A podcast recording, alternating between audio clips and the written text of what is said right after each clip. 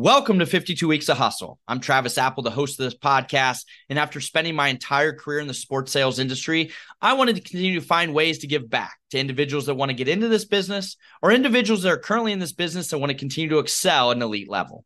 For those of you know me, hustle has always been important, hence the name. Each week, I'll have the privilege to sit down with top ranking professionals in our industry. You'll hear their career path, what they look for in successful people, and ultimately a few key takeaways for you to apply to your everyday. Time certainly flies. It is crazy to think it's season four of 52 Weeks of Hustle already. With season four, I'm going to have the privilege of sitting down with industry experts to discuss their career path. We're going to discuss three key topics that are current in the industry and three hustle hot seat questions. And three pieces of advice, all under 24 minutes. Now, on to our guests this week. Having a career in business of entertainment doesn't always have to be sports. Much of a career path is the learning experience along the way to really help build a successful career. Our next guest did just that, and I'm excited to share his story as we welcome Michael Farris, Senior Director of Business Strategy and Insights for the Country Music Association. Michael, welcome to the show. All right, it's great to be here. Thanks for asking me to do it, Travis. Mike, always a pleasure talking to you. Certainly excited to dive into your career. And, and now, Michael, you don't you don't work in sports anymore, but you started your career in sports with the Aspire Group. Our loyal listeners certainly know that programs. We've had Dr. Bernie Mullin, Bill Fagan, Chad Cardinal, the whole group. And how was that experience early on in your career? Well, I was coming out of grad school. And so actually going to work for Bernie and that crew was like an extension of being in an intensive postdoc in the sport industry for that quite uh, amount of time because I was sitting there working with truly people that really cared about the connection element of new employees and the teaching piece. Uh, but truly, like I was stood up there from like a history of mentors, right? And so here I am at I was 23, getting to work directly for Bernie, um, and helping him kind of birth a consulting and research end of Aspire. And I was propped up there through connections with Dr. Bill Sutton and connections through when I went to school with Dr. Joe Cobbs, and all these connections led me there on this path of like just wanting to figure out what I wanted to do. And truly, I think the most experience that I got was being able to tie in someone who had no sports selling interest at all. I didn't want to sell a ticket. That was not what I wanted to do.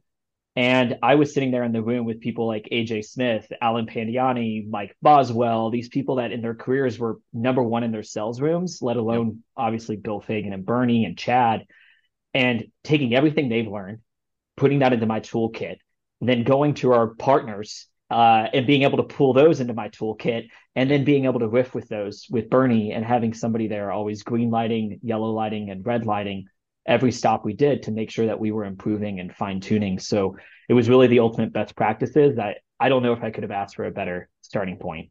Yeah, absolutely. And you know, as much as as we talk about just you know working with with great people, and obviously all of them being mentors, you know, and and I couldn't ask for more. You know, great friends of mine, and and always uh you know always are there to help. And I think that's probably the number one piece of advice. anything, it, it starts and stops with people. And you know, while with the Aspire Group, you're the director of strategic consulting and research, which was a role really helping all of the revenue verticals in a variety of ways, as you just discussed a lot of moving pieces. How did you focus on prioritizing, but even more important, executing? Uh, man, I would tell you, I at the early start, not we didn't do very well at that because I think we were in this place where we were trying to justify something that hadn't been done before with Aspire. And so we were going into a lot of partners and offering a lot of value add work, right? Because we believe that doing research or thinking about data was going to empower the sales team. So we were taking on a lot of a lot of work while also going out and look for clients who we may not actually be doing any of the fan relationship management or the, the outsourced sales support with. And so at any point, the team that I was leading was working on 12 to 15 clients. You know, really after my first year there, uh, during my last four, we were 12, 15 at a time project wise. Uh, I think over the course of those five years, uh, we worked with over 80 different clients in over seven different countries. And so a lot of like the prioritizing piece was almost like drinking from the fire hose. It felt like a lot of times we were working on what mattered on the timeline piece. There were a lot of 2 a.m.s with a mm-hmm. research team. Um, we were small, nimble, we were kind of young, we were willing to do that type of work. And I think what came out is we eventually started to develop focuses, right? And templatizing things and so how we were prioritizing focusing is more on the relationship end, right? We were so much more involved in like what did this research mean and do and we spent a lot of time doing that towards the end uh, that i think sometimes from a traditional project management tool i look back at my time at aspire and going this is not a model that i would implement right it was a yep. model of fun creativity kind of really being able to shop ideas um, but really we were kind of just going from thing to thing we were really pushing and doing work that mattered and trying to move quick and do a lot at once uh, i think that made us somewhat of a better team uh, when we got to the end of it. Um, I had one person, we eventually grew to four, we got better. Uh, but a lot of that was we were kind of at the speed of now uh, yep. with a lot of our clients. And so we tried to live to it.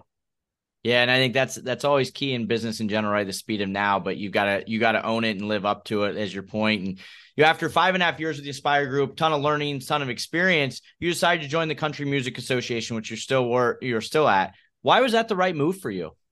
Well, it was more of a personal one for me at that time. I was traveling pretty consistently as I matured at Aspire. Um, I was starting to to really own uh, most of our research partnerships, um, and so I was on the road. And you know, one night sitting in Eugene, Oregon, and then flying out to Green Bay, Wisconsin, and looking up at the hotel room, knowing I had a, a baby on the way. It just felt like that wasn't sustainable for me personally, and my wife and I were already in Nashville and uh, so I went with kind of a passion play. I always had a, a draw to music. I thought I would be in music uh, before I even kind of went to college originally. And CMA had an opening. I took a couple steps back in my career where, you know, Aspire, I was sitting kind of really leading all of our efforts on research consulting. I was reporting directly to Bernie, working with all of our C level. And um, it made sense for me to kind of jump in, learn something new, stay at home, uh, and really double down. And luckily, the move to CMA has been a tremendous one for me, and I'm really glad I did it.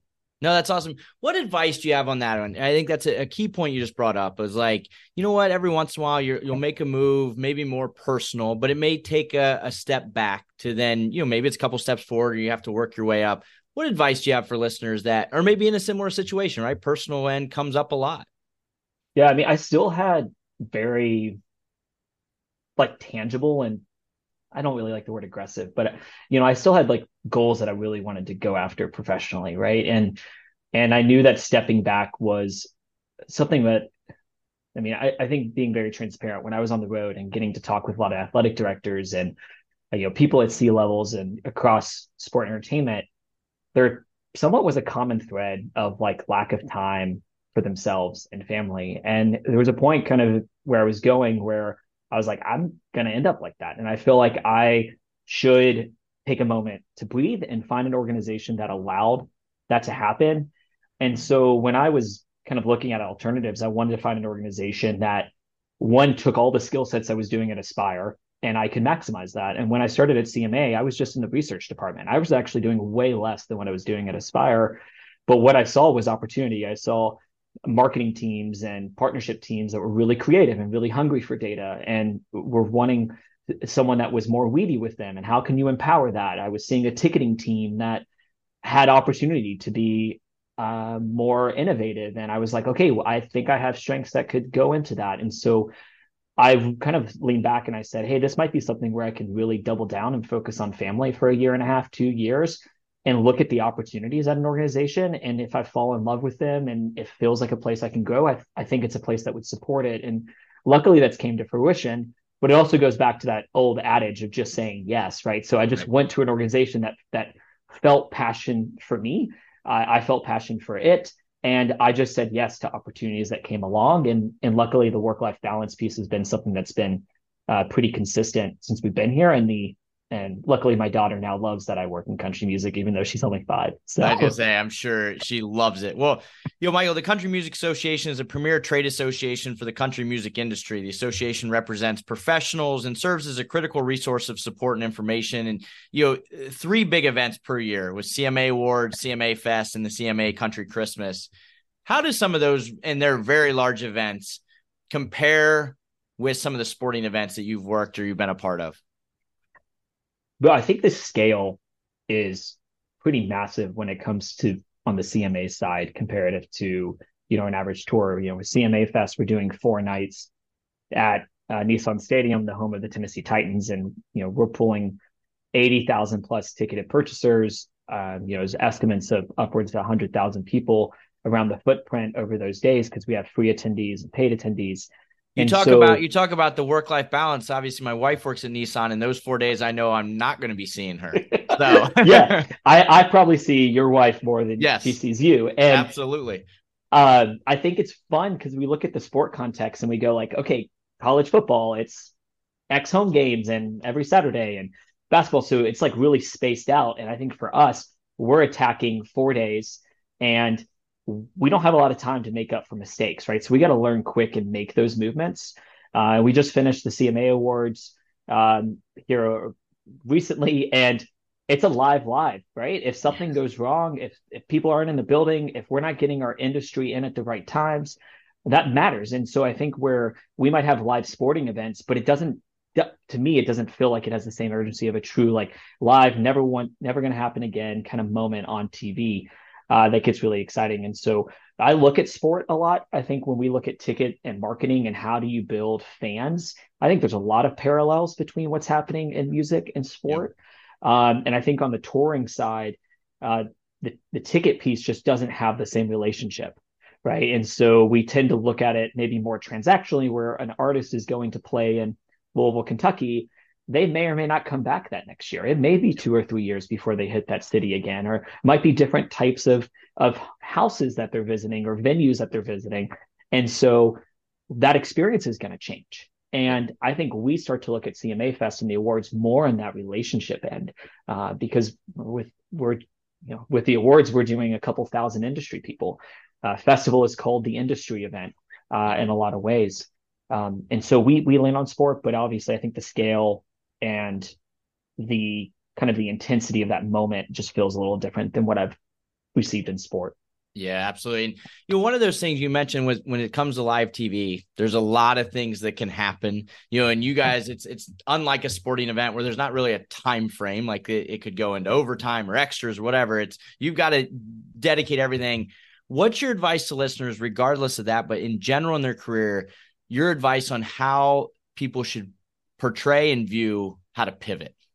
uh man, uh COVID was a great learner in that, right? When yep. you know, you, look at CMA just externally, I mean, we are a trade association, right? So we have a, a heavy quantity of members that we want to serve and we we care about the growth of country music globally, right? That is our that is our kind of main focus.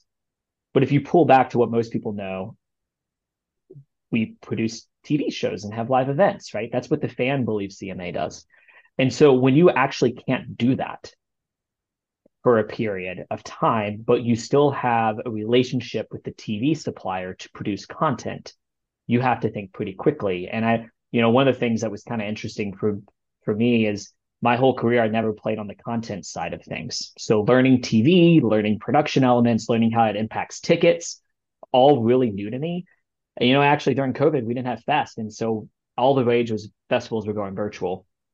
And so we ended up doing a four hour live stream on YouTube with with some of it was recorded live, some of it was pre-recorded. We had hosts, we had all these things, and somehow or another, I got in the middle of this, kind of helping quarterback it. And what an experience to go from someone who had no skill set on that to having a team that said, Hey, we need someone who can act as a project manager that can help us do this. And I made plenty of mistakes. I was able to really create some moments of bonding with a lot of teammates. And I think that was interesting, right? It's a pivot of like, it's not your skill set. It's not something you traditionally do, but you're able to do it. And I think on the live live side, when we're at events, we have to kind of make a decision. Yep. And we'll assess if it's the right one afterwards. But we at least need to make the decision now. And you know, we have a brand new floor for the CMA Awards this year. We had a brand new set. So we had to learn on event night. And the day before events, we realized that there were about 50 seats on the floor that were blocked by cameras. These are our most expensive seats. It's our industry, uh, it's our board members. We reset the floor overnight. And that's something where you kind of just got to make that decision, hear it live, know you can do better next year. Um, and I think that's a lot of what our leadership kind of empowers us to do in a lot of ways is, hey, it's okay if we don't, if we're not there 100%. Let's at least just move forward. Um, so that's that's a fun piece of it to me, at least. We're driven by the search for better. But when it comes to hiring, the best way to search for a candidate isn't to search at all. Don't search match with Indeed. Indeed is your matching and hiring platform with over 350 million global monthly visitors, according to Indeed data, and a matching engine that helps you find quality candidates fast. Ditch the busy work. Use Indeed for scheduling, screening, and messaging so you can connect with candidates faster. Leveraging over 140 million qualifications and preferences every day, Indeed's matching engine is constantly learning from your preferences, so the more you use Indeed, the better it gets. Join more than 3.5 million businesses worldwide that use Indeed to hire great talent fast. And listeners of this show will get a $75 sponsored job credit to get your jobs more visibility at Indeed.com slash BlueWire. Just go to Indeed.com slash BlueWire right now and support our show by saying that you heard about Indeed on this podcast. That's Indeed.com slash BlueWire. Terms and conditions apply. Need to hire? You need Indeed. Again, we're here on 52 Weeks of Hustle. The guest today, Michael Farris, Senior Director of Business Strategy and Insights for the Country Music Association. And Michael, let's get into three hot topics. You know, back to the beginning, you attended Northern Kentucky University and you received a degree in sports business. Then you went on to UCF, received an MBA in sports business management. And now throughout the podcast, we've talked a lot about innovation and technology. And you know over the next five years and even kind of think back to, to, your college days like what do you feel like organizations should should do to continue to enhance in that data and analytics space? Yeah i think it's easy for us to probably riff on automation ai and the impacts it takes but i still think a lot of organizations are not thinking enough about the human capital related to these projects. And we're getting like too caught up in what's happening tech without pulling back and saying what's truly kind of the right support structures we need to make these projects successful. I have a lot of colleagues that are in other spaces where like, hey, we have all the tech, we just don't have the staff. You know, we're fighting yeah. for an extra head because we can't get the reports quick enough. Or I have people going, hey, we have plenty of staff, we're able to win those battles, but they're not giving us the tech to actually move it forward. And it's like, okay, so the plan isn't being supported at the right levels of that organization. And at the same time, uh, we're not thinking about who's doing it because we're too caught up in kind of the uh, for lesser better words, the sex appeal of it, right? Yep. Saying we have it, saying we're doing the right things, but we're not really maximizing those returns.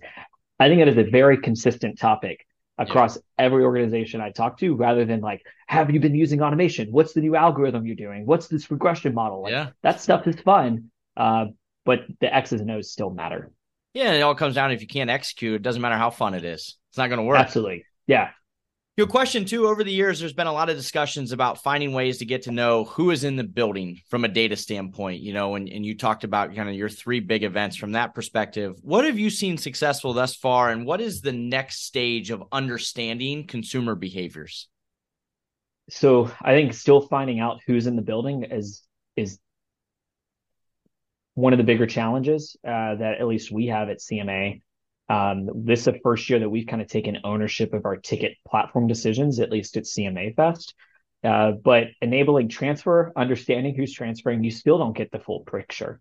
Yep. And so, what really is for us kind of going forward is we've been trying to think about how do we give fans value to tell us who they are in venue through playlisting, through app designs, through fan engagement programs really typical things that you're going to see as best practices across. I think everybody's still fighting for that because people are still coming in mass with two or three tickets in their wallet, you know, scanning it. You don't know everybody. You don't know why they're necessarily there. We have large groups of people that are coming to CMA Fest tour group wise, being able to track it all back. But I think one of the key issues is spending the time on the back end to know who's there, right? So we put a lot of emphasis in reviewing all of our department comps and knowing the utilization rates and who's sitting there and why are they sitting there. We're looking at ticker transfers and how are they pushing out from accounts? Are they same regions? How are we connecting with those people and funneling them back into our data warehouse and creating journeys that matter to them? That's not something we focused on before. That was one of the opportunities and spaces uh, that we recognized a few years ago. Um, so I think some of that goes back to human capital. Are we giving enough space to think about those things and put those people in the funnel versus thinking about new tech to identify them?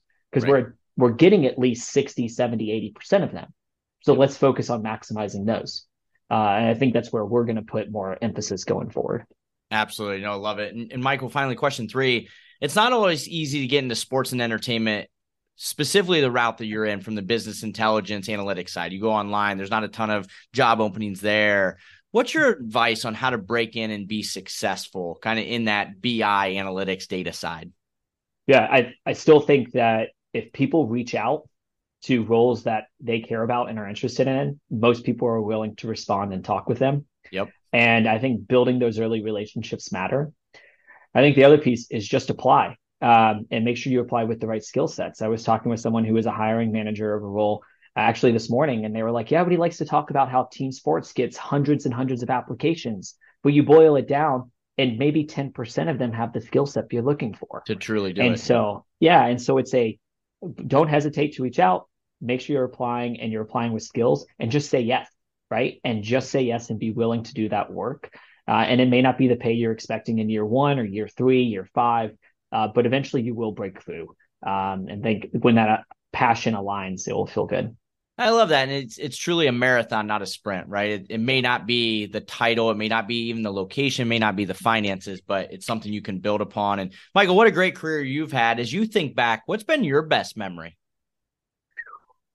Man, I uh, I think from a memory angle, one getting to see Ricky Skaggs get inducted to the Country Music Hall of Fame, playing Bill Monroe's mandolin had to be one of the most special things in my life. Um, but I think from a from a team end, I think I have really enjoyed being around people that that have the same passion I do to do projects. And so it's like at CMA, we built a data team from scratch that was multiple departments. It wasn't just this data team that was mm-hmm. fighting for things. We got IT and marketing and membership. And when we get to the end of a project and everybody is thrilled about where we got to, I think those are some of the best memories I've had versus like on the event side. You know, I've been able to travel the world with the Aspire Group, go to some amazing sporting events and meet some amazing people. Uh, but I think at the end of the day, what gets me excited is when we we sit in the bowl, we look up and it's full, or we're going to a meeting the next day and we realize we've achieved those objectives and everybody's really filled and feel like they got moved a step forward. Uh, those things kind of sit on me a lot longer uh, than maybe some XYZ sporting event I went to, uh, you know, three years ago.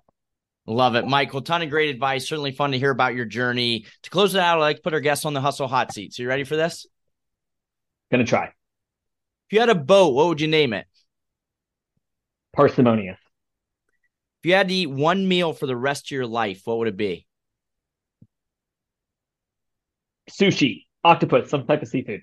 All right. If you could go to dinner with anyone, and whether it be alive or passed away, who would it be? Ooh. Uh, this one's going to be abstract. I would absolutely love to go to Bill dinner with Aaron Copland, who is this old American uh, classical writer, just really phenomenal and, and meant a lot to me when I was growing up.